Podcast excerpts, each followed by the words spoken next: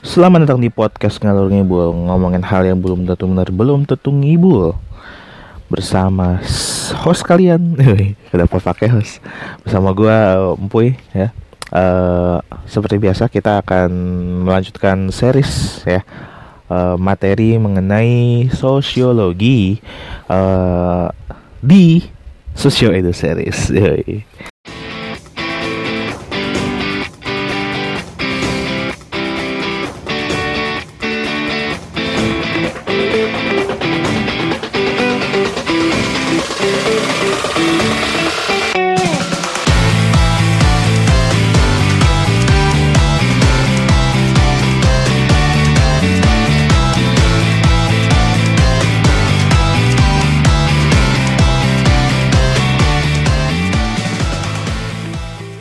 Anjir, gue lupa, udah hampir dua minggu, dua minggu apa tiga minggu ya? Apa dua minggu kayaknya. Enggak enggak bikin podcast dan uh, apa ya materinya. uh, jadi uh, kemarin emang enggak bikin podcast karena uh, rupanya butuh juga gitu yang namanya video conference sama siswa, karena uh, gue takut kalau misalnya gue hanya membuat podcast dan anak-anak itu tidak ada interaksi yang berarti dan intens bersama gue sebagai gurunya gitu ya, nanti dikira apa gue gabut dan makan gaji buta dan apa namanya tidak tidak apa memberikan sesuatu yang seperti guru-guru lain. Tapi ya eh, ya kemarin hanya ketemu dan ngobrol-ngobrol sama semua angkatan gue, sepuluh, sebelas, dua belas. Tapi karena sekarang butuh juga ngejelasin materi lebih lanjut, jadi uh, ya udah kita lanjut aja. Jadi sekarang gue akan ngomongin materi soal uh, lanjutan mengenai perubahan sosial di kelas dua belas. Uh, waktu kemarin terakhir gue kan ngejelasin mengenai bentuk-bentuk perubahan sosial gitu, uh, berbagai jenis perubahan sosial yang terjadi di masyarakat yang kemudian uh, yang sekarang akan memberikan dampaknya kepada kehidupan masyarakat kayak gitu. Uh, mungkin yang gak gue jelasin di podcast itu adalah dampak mengenai perubahan sosial gitu. Eh bukan dampak, uh, faktor Faktor yang mempengaruhi dan faktor yang menghambat. Pada intinya faktor yang mempengaruhi perubahan sosial itu adalah uh, faktor-faktor yang isinya, yang intinya itu mendorong terjadinya perubahan sosial untuk lebih cepat lagi gitu. Kayak misalnya ada penemuan baru, uh, terus ada yang namanya uh, cara berpikir maju ke depan gitu ya. Terus kemudian masyarakatnya heterogen, masyarakatnya terbuka, terus uh, menerima kebudayaan baru gitu ya. Sedangkan kalau yang uh, menghambat berarti yang menunda-nunda perubahan. Biasanya itu kalau masyarakatnya tertutup atau masyarakatnya sejenis atau masyarakatnya konservatif gitu ya. Masyarakatnya itu uh, ilmu pengetahuan dan teknologinya itu kurang. Uh, kemudian apalagi ya, uh, banyak sih. Uh, intinya sih mereka menolak adanya perubahan sosial karena mereka tuh punya yang namanya vested interest, yaitu uh, suatu ke- kepentingan yang sudah mengakar. Maksudnya mereka tuh sudah ngerasa tuh nggak perlu lagi yang namanya perubahan karena mereka ngerasa keadaan sekarang itu sudah uh, baik kayak gitu. Makanya itu terhambatlah perubahan sosial. Kita harus uh, uh, ingat kembali kalau ngomongin perubahan sosial kan berkaitan sama proses. Jadi perubahan sosial itu akan selalu terjadi di masyarakat gitu. Uh, kalau kalau nggak terjadi perubahan sama sekali, masyarakatnya nggak bakal berkembang. Uh, perubahan sosial mirip kayak adanya konflik di masyarakat gitu. Uh, dengan adanya perubahan sosial, masyarakat itu bisa lebih satu level lebih baik lagi, bisa lebih uh, bisa lebih terupgrade lagi uh, kehidupan mereka gitu. Kalau misalnya gitu-gitu aja ya ya stagnan aja gitu kehidupannya. Tapi kalau misalnya masyarakatnya itu mengalami perubahan, pasti mereka mempunyai uh, rasa evaluasi gitu untuk um, uh, apa ya memberikan apa namanya memberikan uh, hal yang lebih baik ke depannya gitu. Ya mirip kayak konflik. Kalau kita ngerasa kita nggak butuh konflik dalam masyarakat, sebenarnya nggak nggak gitu juga. Kita butuh yang namanya konflik, karena dari dalam konflik itu kita bisa belajar, kita bisa mengevaluasi diri dari masyarakat bahwa oh ada sesuatu yang membuat masalah, gara-gara konflik ini muncul masalah-masalah ini. Makanya kita harus mengatasi itu dan mencegah terjadi konflik di hari kemudian kayak gitu. Itu mirip sama kayak perubahan sosial. Perubahan sosial juga gitu. Perubahan sosial kan terjadi karena banyak hal yang pada intinya kan gak puas sama keadaan. Makanya mereka ingin melakukan perubahan. Biar apa? Biar lepas dari perub- uh, lepas dari keadaan yang gak memuaskan mereka. Mungkin dari suatu saat ketika mereka sudah sampai di posisi uh, kepuasan itu, uh, perkembangan-perkembangan faktor-faktor luar gitu ya yang mempengaruhi juga akan memberikan dampak kepada uh, masyarakat, sehingga muncul lagi rasa tidak puas dan keinginan untuk melakukan perubahan. Jadi itu akan terus berproses. Makanya perubahan sosial itu memang adalah sebuah proses, bukan sebuah peristiwa, tapi proses. Yang namanya proses akan terus berjalan kayak gitu. Nah, untuk sekarang gue akan akan ngomongin mengenai dampak uh, adanya perubahan sosial gitu. Uh, uh, dampak perubahan sosial itu ya kalau kita mau gampangnya ada dampak positif, dampak dampak negatif gitu. Nah, jadi perubahan sosial yang terjadi di masyarakat berakibat perubahan di berbagai sektor kehidupan, benar. Contohnya kayak perubahan teknologi komunikasi menyebabkan berkurangnya frekuensi individu untuk saling bertatap muka. Ya walaupun sekarang pandemi gitu ya, eh, ya emang akan susah gitu ya kalau misalnya mau ketemu secara langsung, karena memang eh, secara eh, apa aturan kan nggak boleh gitu ya sering-sering eh, keluar rumah dan berkerumun gitu ya. Tapi eh, kalau ngomongin perubahan sosial dan teknologi komunikasi gitu ya, eh, orang akan lebih memilih untuk menggunakan gadgetnya dan berhubungan dengan orang lain ketimbang eh, kita misalnya ada di Bogor nih, kita mau berkomunikasi dengan orang teman kita yang ada di eh, Paraguay gitu kan. Ya, anggap aja perlu punya teman di Paraguay gitu kan, di Amerika gitu. Kan lu pasti lebih memilih menggunakan handphone lu buat W A gitu. Nah, misalnya mau nanya kabar gitu, P P apa kabar gitu ya gitu, daripada lu aduh sepertinya aku ingin tahu kabar temanku gitu kan, beli pak beli tiket pesawat, bikin paspor ke ke Paraguay kan, ke rumahnya, pas dibuka eh ada apa, P terus balik lagi. Nah itu uh, perkembangan teknologi telah menggeser fungsi tatap muka dalam berinteraksi. Dengan demikian teknologi komunikasi tersebut, hubungan antar individu dan antar kelompok uh, menjadi kian pudar uh, di era seperti ini gitu. Uh, secara ini ya kom, uh, uh, kontak sosial primernya gitu, uh, kontak sosial yang bertemu secara langsungnya akan lebih mengalami perubahan yang kalau kita lihat-lihat sih mengalami kemunduran gitu ya kalau secara uh, masyarakat secara interaksi langsungnya. Uh, perubahan sosial mempengaruhi perubahan antar individu dan antar kelompok dalam masyarakat. Uh, menurut Robert Macfler, Macfler, perubahan sosial itu perubahan hubungan sosial, wow, atau sebagian perubahan keseimbangan hubungan sosial. Uh, jadi ya gampangnya sih perubahan sosial itu bisa membuat uh, perubahan dalam keseimbangan masyarakat juga gitu. Uh, struktur, sistem, tatanan, uh, nilai gitu ya di dalam masyarakat pasti akan mengalami perubahan, karena memang uh, yang namanya sesuatu yang berubah pasti akan mengalami pergeseran kehidup, uh, pergeseran kondisi, keadaan gitu ya, sehingga harus menyesuaikan kembali kayak gitu.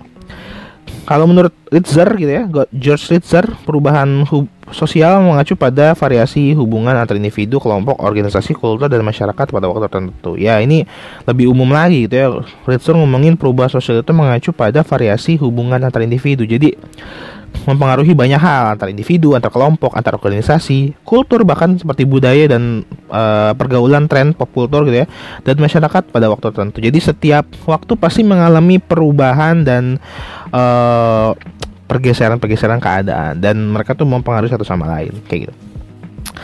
Nah, e, perubahan sosial juga memiliki dampak selain perubahan hubungan antar individu, juga e, perubahan terhadap munculnya kesenjangan sosial di masyarakat. Mungkin ini akan dijelasin lebih dalam lagi mengen- di bab mengenai keti- uh, kesenjangan dan ketidaksetaraan gitu ya. Tapi di sini mungkin sedikit menyinggung aja gitu ya, ngomongin perubahan sosial dalam kesenjangan gitu ya. Jadi masyarakat itu organisasi yang terdiri dari unsur-unsur yang merupakan satu kesatuan atau disebut sistem. Ya, jadi kalau ngomongin sistem itu uh, mirip kayak organisasi gitu. Ada susunannya, masyarakatnya itu memiliki berbagai macam peran gitu. Intinya gitu sih kalau ngomongin sistem ya. Apabila dalam suatu sistem salah satu unsurnya tidak berfungsi dengan baik, keseimbangan akan terganggu. Ingat, ada yang namanya teori fungsional. Teori fungsional itu menggambarkan adanya uh, suatu keseimbangan di dalam susunan masyarakat atau sistem di masyarakat. Uh, gampangnya kayak misalnya gini, lu kalau lu ngomongin keseimbangan, berarti kan segala sesuatunya tuh sesuai dengan porsinya gitu. Tapi kalau misalnya ada bagian yang tidak sesuai dengan porsinya, atau ada bagian yang terlalu lebih dari porsinya, maka akan muncul yang namanya ketidakseimbangan. Dan ketidakseimbangan itu akan memunculkan masalah. Itu yang kita pelajari dulu di kelas sebelas, berkaitan dengan teori uh, masalah sosial. Salah satunya adalah teori fungsional, uh, di mana akan terjadi disfungsi di masyarakat dan akan memberikan masalah-masalah baru. Atau ketidakseimbangan ini akan mengakibatnya namanya disorganisasi yang lama kelamaan berubah menjadi disintegrasi. Disorganisasi sosial itu intinya sebenarnya adalah suatu uh, suatu keadaan di mana masyarakat itu mengalami perubahan karena itu keadaan tertentu gitu. Nah, kalau disintegrasi itu berarti masyarakat tuh terpecah belah gitu. Contohnya gini deh, uh, disorganisasi itu proses proses di mana ketika masyarakat mengalami dua pilihan, ada keadaan e, untuk berubah dan keadaan untuk gak mau berubah. E, disorganisasi kan terjadi mulai terpecah-pecah gitu. E, kemudian kita ambil contohnya kayak pemilu deh, pemilu pilpres misalnya. Pasti ada yang mendukung satu kandidat dan kandidat lain gitu. Sehingga anggap aja kayak tahun kemarin gitu, e, yang dukung Jokowi dan Prabowo gitu misalnya. E, yang Jokowi kan berarti mengharapkan untuk tidak terjadinya perubahan, yaitu perubahan kepemimpinan. Tapi yang mendukung Prabowo ingin adanya perubahan. Nah, itu bisa terjadi proses perubahan sosial yang menuju ke arah disorganisasi karena masyarakatnya mengalami uh, perbedaan sudut pandang gitu ya. Jadi secara susunan masyarakatnya terbagi dua gitu. Nah, kalau misalnya lama-kelamaan akan muncul namanya disintegrasi, perpecahan di masyarakat. Dan itu terjadi, terjadi yang namanya Uh, dua kutub yang berbeda gitu. Ada yang namanya istilahnya itu cebong dan kampret. Nah, itu muncul yang namanya disintegrasi sosial. Itu sebenarnya adalah proses perubahan sosial aja, uh, suatu, suatu proses di mana masyarakat terjadi perpecahan. Ada yang mau berubah dan ada yang gak mau berubah. Yang gak mau berubah mungkin ngerasa saat keadaan saat ini sudah oke okay, gitu ya. Dan yang sudah, yang ingin berubah eh, merasa keadaannya tidak bagus, sehingga mereka ingin mengganti kepemimpinan gitu. Walaupun sebenarnya kalau sekarang gue ngerasa lebih baik berubah sih. Kenapa yang sekarang malah jadi ribet ya? Padahal gue juga dulu milih yang gak berubah. Ya udahlah ya, tapi ya itu macam itu namanya politik, itu kan bukan urusan kita gitu. Kita ngomongin sosialnya aja. Nah, itu jadi di masyarakat kita kan. Maka sampai sekarang ada yang selalu kita mengkotak-kotakan orang yang mendukung pemerintah dibilang apa? Uh, uh, uh, uh, apa uh, buzzer ya. Kalau misalnya yang nggak mendukung dibilang kadrun gitu kan. Itu itu jadi salah satu dampak munculnya perubahan sosial tadi, uh, adanya disorganisasi gitu. Uh, orang terbagi dua dan ya gitulah ya. Nah, dis, jadi si Sujono Sukanto ngat, mengatakan disorganisasi dan disintegrasi itu proses berpudarnya norma dan nilai dalam masyarakat karena perubahan yang terjadi pada lembaga kemasyarakatan. Ya, jadi ya itu yang gue jelasin tadi ya. Uh, disorganisasi dan disintegrasi itu uh, pada intinya ya memecah belah kita gitu. Uh, dan itu bukan salah siapa-siapa, itu memang proses dalam masyarakat dan uh, gimana caranya kita bisa balik lagi menuai yang namanya integrasi dan persatuan kayak gitu. Karena belajar P P K N sudah. Kalau misalnya disintegrasi sosial itu terus berlanjut gitu ya, lama-kelamaan akan muncul namanya chaos. Uh, C- chaos, chaos, chaos ya. Uh, chaos. Uh, mungkin lu pernah dengar kalau sering main game perang-perangan pasti dengar kata chaos ya. Chaos itu berkaitan sama kata-kata yang uh, tidak tidak apa ya, tidak teratur atau kacau gitu. Uh, pada saat chaos, keadaan kacau, muncul suatu keadaan yang namanya anomi. Anomi, anormi. Uh, A itu kan biasanya uh, kata yang berkaitan sama tidak adanya suatu gitu ya. Jadi anomi, tidak adanya suatu norm, norm, uh, norma, tidak adanya aturan gitu ya. Jadi keadaan yang masyarakat tuh nggak punya pegangan apa-apa, mana yang baik, mana yang buruk gitu, dan nggak bisa melihat mana yang benar, mana yang salah. Keadaan anomi pernah terjadi saat uh, penjarahan tahun sembilan puluh delapan. Uh, gue ngambil kutipan dari uh, dari startupnya Panji nih, uh, gue tahu ceritanya gitu. Jadi tahun sembilan puluh delapan itu, kalau gue ya, gue masih setahun gitu, dan gue tinggal di Bogor, jadi gue nggak tahu juga, nggak terlalu ngerasa hype-nya tuh, hype penjarahan. Jadi di Jakarta itu ada hype namanya penjarahan gitu. Jadi kayak penjarahan itu udah bukan kayak kejahatan aja, udah kayak udah kayak kehidupan kita sehari-hari aja gitu di saat kerusuhan. Jadi kan waktu tahun sembilan puluh delapan ada kerusuhan gitu ya, demo mahasiswa dan lain-lain. Masyarakat yang nggak ikutan demo ikut-ikutan ngejarah gitu, karena mal-mal kan pada dirusak, pada dihancurin gitu ya. Orang-orang pada ngambil barang-barang di dalamnya gitu. Jadi mereka tuh kayak uh, ngambil ini aja, ngambil barang-barang dengan tanpa izin dan lain-lain, karena ngerasa uh, kita butuh ini dan kita boleh ngambil ini kayak gitu. Nah, mereka mungkin mereka datang ke Matahari atau datang ke uh, suatu mall gitu, ngambil barang-barang yang sudah ditinggalkan oleh penjualnya gitu, karena memang kerusuhan gitu ya. Kayak gitu tuh uh, kerusuhan, uh, penjarahan tuh muncul keadaan anomi tuh, tidak tidak tidak ada norma, mana baik mana buruk, mana benar mana salah gitu.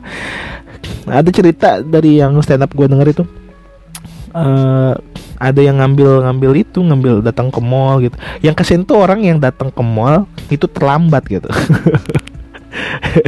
Kayak misalnya uh, pas datang ke mall ada yang ngambil uh, apa A C, ada yang ngambil kulkas, ada yang ngambil T V gitu. Pas ada yang datang terlambat, waduh gua terlambat lagi nih, mau ngejar apa ya. Pas datang udah pada habis, dia ngambil apa? Biskuit. Ya ampun, masa pulang-pulang dari penjarahan bawa biskuit. Beli aja beli. Eh, walaupun penjara tapi jangan biskuit juga gitu loh. Kan ya eh, bukan menya- bukan menyalahkan keadaan yang nyuri itu, boleh ya, tapi ketika keadaan anomi dan lu punya kesempatan untuk melakukan kejahatan tanpa dihukum, ya lakukanlah, ambil sesuatu yang bermanfaat gitu. Jangan ngambil biskuit gitu. Ada juga cerita katanya uh, teman uh, pembantunya teman si Panji itu bilang kayak uh, minta izin gitu. Mas, saya mau izin dulu ya. Mau kemana? Mau ke kota? Mau ngapain? Mau ngejarah. Ada pembantu izin ke majikannya untuk menjarah mal. Tentu tahu kata majikannya apa? Oh, ya udah. Nitip komik Dragon Ball satu. Ya ampun. Hey.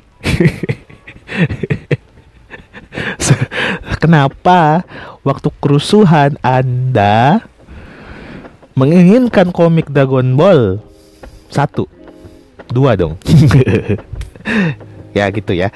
Jadi itu adalah keadaan anomi, keadaan tidak normat. Jadi tidak, jadi abu-abu tuh uh, tidak terlihat gitu, yang namanya baik, yang namanya buruk, karena itu adalah uh, keadaan masyarakat tidak bernorma. Dan itu muncul karena adanya dis uh, integrasi sosial gitu. Masyarakatnya sudah terpecah belah, atau masyarakatnya memang sudah uh, buyar gitu. Uh, Uh, keadaannya gitu. Kerusuhan itu memang suatu keadaan yang uh, bermasalah gitu. Uh, mungkin baru-baru ini ada juga tuh cerita yang orang melakukan penjarahan karena apa? Karena pandemi, tidak punya uang, tidak punya akal sehat untuk uh, memenuhi kebutuhan dengan baik caranya gitu. Akhirnya mereka melakukan yang namanya uh, penjarahan. Jadi ya itu adalah keadaan yang muncul karena disintegrasi sosial salah satunya. Proses disintegrasi ini dijumpai pada dijumpai juga pada keadaan ketertinggalan budaya atau culture lag, uh, yaitu perbedaan taraf kemajuan antara berbagai bagian dalam suatu kebudayaan. Culture lag itu dikatakan sebagai perbedaan laju perubahan dari dua unsur kebudayaan yang memiliki korelasi yang tidak sebanding, sehingga unsur yang satu tertinggal oleh unsur lainnya. Uh, Uh, kultur lag itu ini Jadi dalam suatu masyarakat itu mereka tuh mengalami keadaan yang namanya kultur shock dan kultur lag. Kultur shock itu eh, kegoyahan, kegoncangan dari kebudayaan.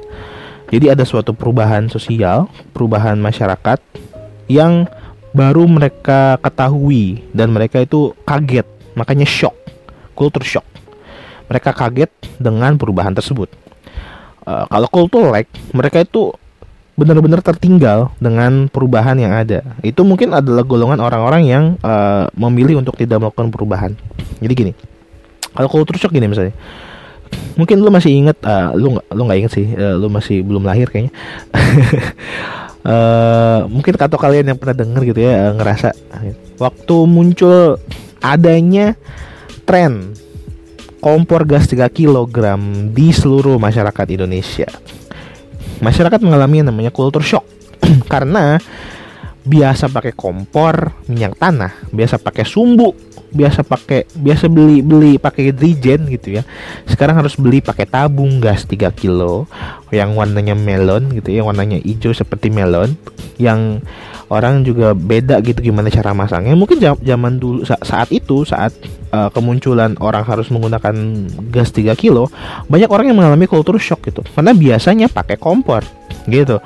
Uh, adanya kultur shock itu memunculkan masyarakat mengalami kekagetan. Contohnya gini, uh, waktu adanya awalnya gas tiga kilo kan banyak orang yang uh, takut adanya kegagalan memasang gas, misalnya kayak uh, takut meledak gitu loh, takut uh, nggak nggak pas, kemudian nggak nggak bener, terus uh, mengalami kebakaran. Jadi banyak orang takut karena belum terbiasa dengan perubahan tersebut. Itu contoh culture shock.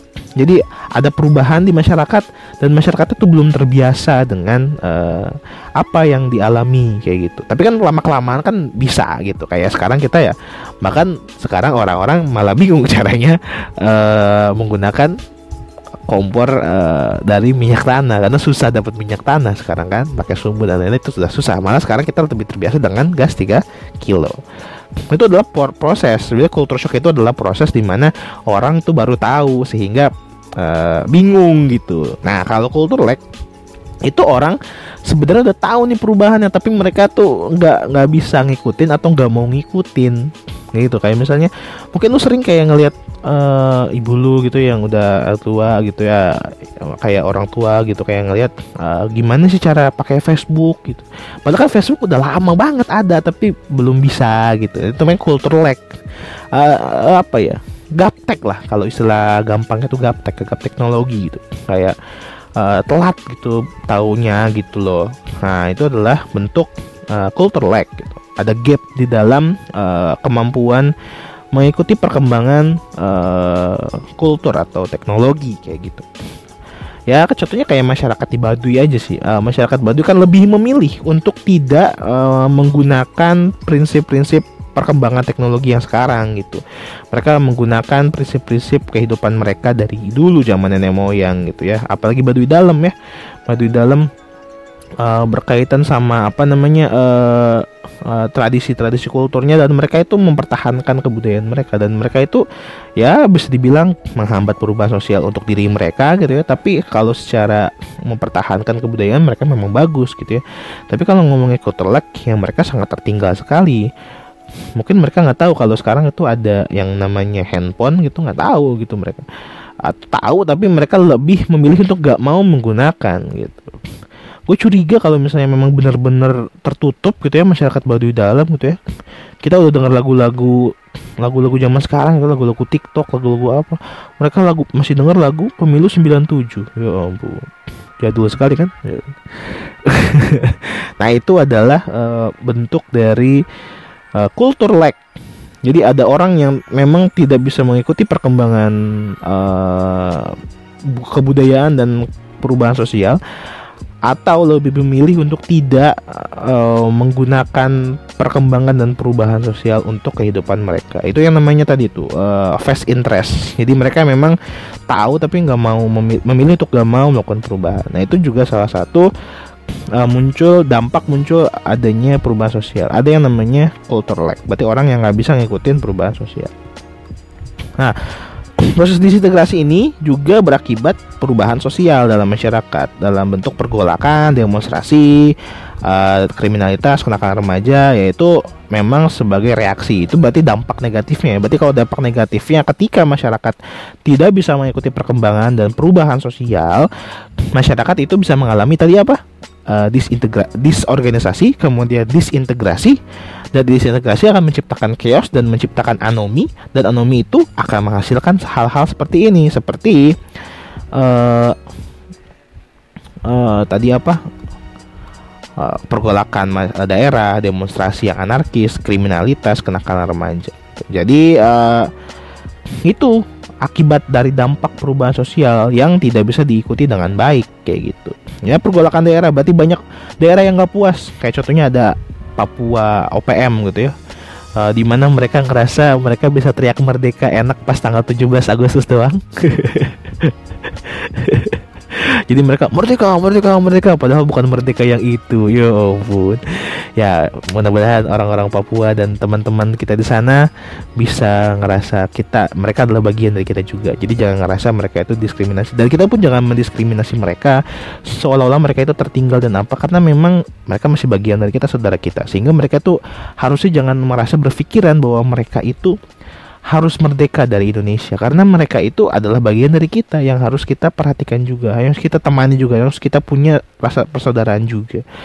Tapi mereka, karena mereka itu ngerasa tidak puas sama pemerintahan yang selalu mendiskreditkan uh, masyarakat Papua, sering uh, banyak muncul kasus-kasus kan di Papua gitu kan, kayak rasisme dan lain-lain gitu ya, uh, orang-orang Papua banyak banget lah kasus di sana, sehingga masyarakat Papua pun jadi kayak nggak nggak nggak tenang hidup di Indonesia, sehingga mereka lebih memilih apa untuk memilih merdeka, dan itu terancam, itu ancaman juga bagi uh, kedaulatan bangsa kita dari dalam kayak gitu.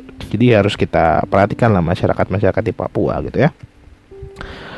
Uh, jadi ketidakpuasan itu akan memunculkan pergolakan daerah, atau selain di Papua ada di Aceh ya, juga dulu uh, ya mungkin bentuk nyatanya ya terjadi di Timor Timur ya, akhirnya mereka kan lepas gitu, jadi bahaya juga.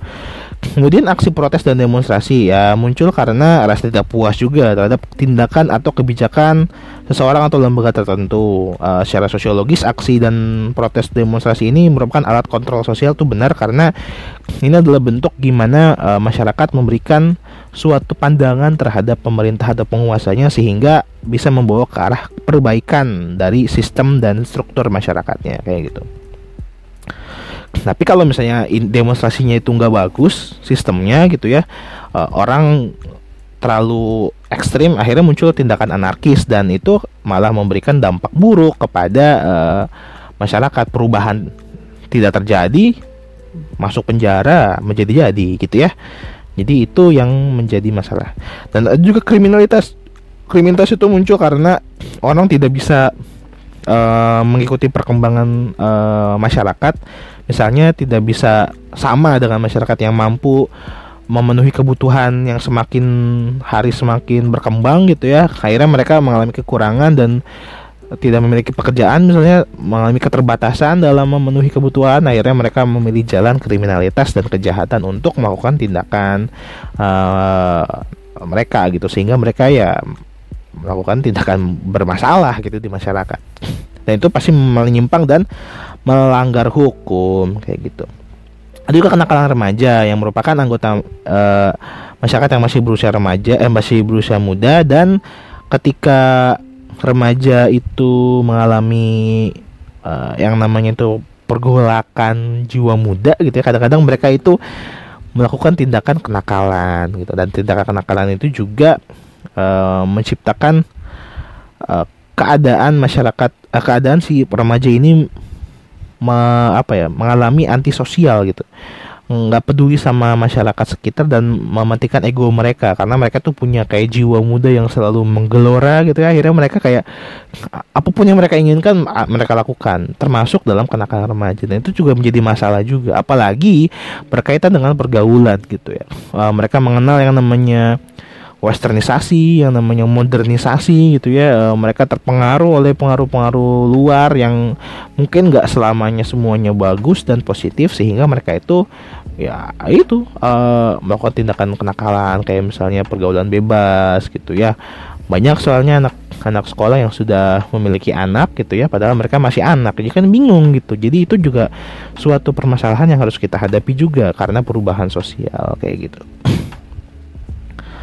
Uh, penyebab penakalan remaja, kurangnya nilai-nilai yang ditanamkan oleh orang tua atau masyarakat, munculnya organisasi non formal yang melakukan penyimpangan sosial, atau istilahnya itu uh, munculnya sub uh, sub organis sub apa ya namanya sub kelompok ya di dalam masyarakat gitu ya.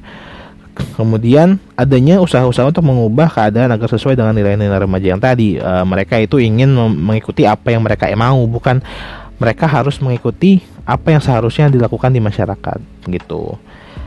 Kenakalan remaja itu umumnya ditandai dua ciri, sepertinya ada seperti berikut. Adanya keinginan untuk melawan seperti dalam bentuk radikalisme. Waduh. Uh, mungkin itu anak-anak muda yang terlalu ekstrem gitu ya, saking gitu ya, saking radikalnya gitu ya. Uh, ada juga sikap an- apatis yang biasanya disertai dengan rasa kecewa terhadap kondisi masyarakat. Uh, Banyak sebenarnya um, anak remaja yang edgy atau mas, uh, masyarakat yang uh, anak muda remaja dalam masyarakat yang ngerasa kalau misalnya gue nakal tuh keren gitu, gue berbeda dari yang lain tuh keren. Tapi kadang-kadang pemikiran yang seperti itu tidak disertai dengan tanggung jawab sosial yang benar gitu ya, akhirnya malah memunculkan uh, kesalahan dalam tata krama dan nilai di, dan norma di masyarakat, sehingga uh, mereka yang ngerasa pengen berbeda dari orang-orang yang lainnya malah memunculkan apa? memunculkan masalah gitu. Ya kayak gitulah ya. Nah, uh, itu adalah contoh-contoh dampak negatif dari perubahan sosial gitu. Lumayan banyak ya, uh, intinya perubahan sosial yang tidak dilakukan diterima dengan baik, uh, dampaknya ya bisa berdampak buruk juga gitu, tidak baik juga. Tapi selain adanya dampak buruk, kita juga punya dampak uh, baik gitu ya, dampak positif dari adanya perubahan sosial. Yang pertama, uh, semakin mudah dan cepatnya manusia menyelesaikan aktivitas. Benar, karena semakin berkembang kita masyarakat, semakin teknologinya maju, ya semakin mudah kita mendapatkan uh, efektivitas dalam aktivitas kita. Semakin banyaknya kualitas individu atau masyarakat seiring dengan perkembangan teknologi. Yes, kualitas individu kita semakin baik gitu, semakin bagus. Anak zaman sekarang, anak bocah zaman sekarang itu udah jago baca, udah bisa nulis, uh, bukan nulis ya, udah paham tulisan panjang gitu ya, karena mereka main handphone gitu. Mungkin sebagian dari mereka udah bisa bahasa Inggris dengan baik waktu kecil karena mereka sudah biasa menggunakan handphone. Kecuali kalau kita kan jarang tuh dikasih H P waktu kecil. Dikasihnya apa? Dikasihnya makan, bukan dikasih H P. Ya, yeah, makanya kita masih sehat, mereka tidak. Yo, ampun. Gitu ya. Uh, jadi semakin kualitas in, semakin meningkatnya kualitas individu karena teknologi semakin terbarukan. Kemudian semakin meningkatnya integrasi sosial. Ya, ini kalau misalnya perubahan sosial diterima dengan baik dan kebudayaan yang masuk secara uh, difusinya juga baik juga ke kita, sehingga kita tuh perubahan sosial tuh vibe-nya positif gitu, sehingga kita tuh bisa lebih baik lagi, lebih maju lagi, dan kita tuh punya open minded yang baik. Akhirnya kita bisa dengan sesama itu saling menghargai, saling toleransi gitu. Semakin cepatnya mobilitas sosial, benar. Uh, mobilitas sosial kan perpindahan masyarakat. Uh, mobilitas sosial kalau kita lihat dari su- dua sisi ada berbagai macam itu ya. Uh, penjelasannya kalau mobilitas sosial secara harafiah gitu ya, berarti ada perpindahan masyarakat. Uh, itu benar karena secara teknologi orang lebih mudah melakukan mobilitas dari Bogor ke Jakarta, dari Jakarta ke Bandung, itu kan cepat karena ada teknologi gitu ya. Uh, kalau secara uh, sosiologis gitu ya, kalau mobilitas sosial kan berarti peningkatan status sosial gitu. Benar karena dengan adanya teknologi dan perkembangan masyarakat uh, sekarang ini, Uh, orang akan lebih mudah mendapatkan status sosial yang untuk lebih tinggi, misalnya kayak melalui pendidikan, melalui pekerjaan gitu ya, melalui organisasi-organisasi uh, masyarakat yang mana mereka itu bisa menaikkan level mereka secara individu di dalam masyarakat kayak gitu. So, semakin berkembangnya pola pikir, ya benar sekali. Uh, dimana kita bisa tahu semakin banyak pola pikir dalam masyarakat karena semakin hari semakin banyak S J W ya kan. Wow, itu kan berarti pola pikirnya banyak dong. Pola pikirnya tuh uh, kritisnya terlalu kritis gitu ya, kritis kronis gitu ya. Jadi banyak S J W menunjukkan masyarakat kita memang pola pikirnya kita, lu tau gak sih ada berita uh, ada ada ada ada istri masakin suaminya terus diposting di Twitter gitu ya, kayak menu masak untuk suamiku. Terus ada S J W. Kalau gue sih kayaknya nggak mau deh masakin buat uh, suami gue gitu. Hey, ya biasa jalin aja dong, maksudnya gimana ya? Oh, mungkin mereka kayak ngerasa oh ini uh, bentuk apa namanya ketidakadilan, perempuan harus selalu masak gitu. Wah, itu kan pola pikir yang berkembang ya. Uh, tapi uh, ya itu kan pilihan masing-masing ya. Banyak S J W S J W lu bikin sesuatu deh yang kayak misalnya kayak uh, gua nggak suka ya pakai sepeda yang ada belnya. Pasti ada S J W bel yang apa maksud lu ngehina bel gitu. Bel itu kan berfungsi gini-gini. Wah. Nah, gua gua nggak suka tidur pakai guling gitu. Wah, ada pasti S J W guling ya kan. Uh, apa gitu guling itu kan uh, babi guling uh, baca baca baca gitu. Uh, gue nggak suka ya, uh, uh, gue nggak suka ya sama lu gitu. Gue juga pasti ada S J W S J W jomblo gitu. Oh jangan jangan baca gitu. Banyak lah pokoknya lah S J W. Apapun yang kita rasa kita nggak suka pasti ada S J W-nya gitu yang membela. Nah itu adalah gambaran dari semakin berkembangnya pola pola pikir kita gitu. Nah, walaupun itu negatif ya. Tapi kalau baiknya manusia itu melalui pertukaran budaya gitu. Uh, kalau cara baiknya ya uh, pola pikir masyarakat itu akan semakin berkembang karena adanya pertukaran informasi dan budaya yang dilakukan kapan saja dan di mana saja, dan itu uh, apa namanya? Dan itu juga bisa memberikan hal yang baik kepada kita karena dengan kita mengakses lebih banyak informasi, bukan hanya dari dalam negeri tapi dari luar masyarakat kita sendiri, itu memberikan inovasi-inovasi dalam pemikiran diri kita itu pun dong ya. Gitu. Jadi dengan adanya uh, perubahan sosial, pola pikir kita akan semakin terbuka, dan ketika kita sudah punya pola pikir terbuka, ya kita bisa melakukan perubahan-perubahan yang lebih baik lagi ke depannya. Kayak gitu. Kayak gitu guys. Udah kali ya. Udah menit tiga puluh enam menit. Nah, gitu aja.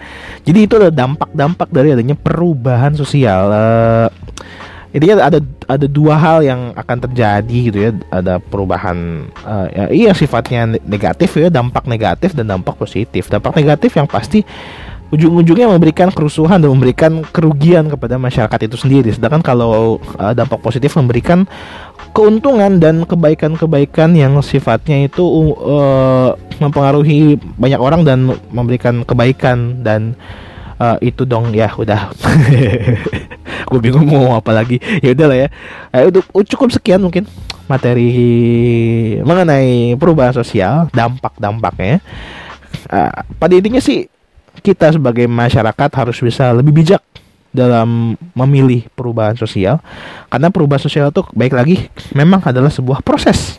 Jadi mau gak mau pasti terjadi. Gimana caranya? Gimana balik balik lagi ke kita? Gimana kita tuh bisa uh, memilih mau memanfaatkan perubahan itu untuk hal yang baik atau menggunakan perubahan itu untuk hal yang buruk.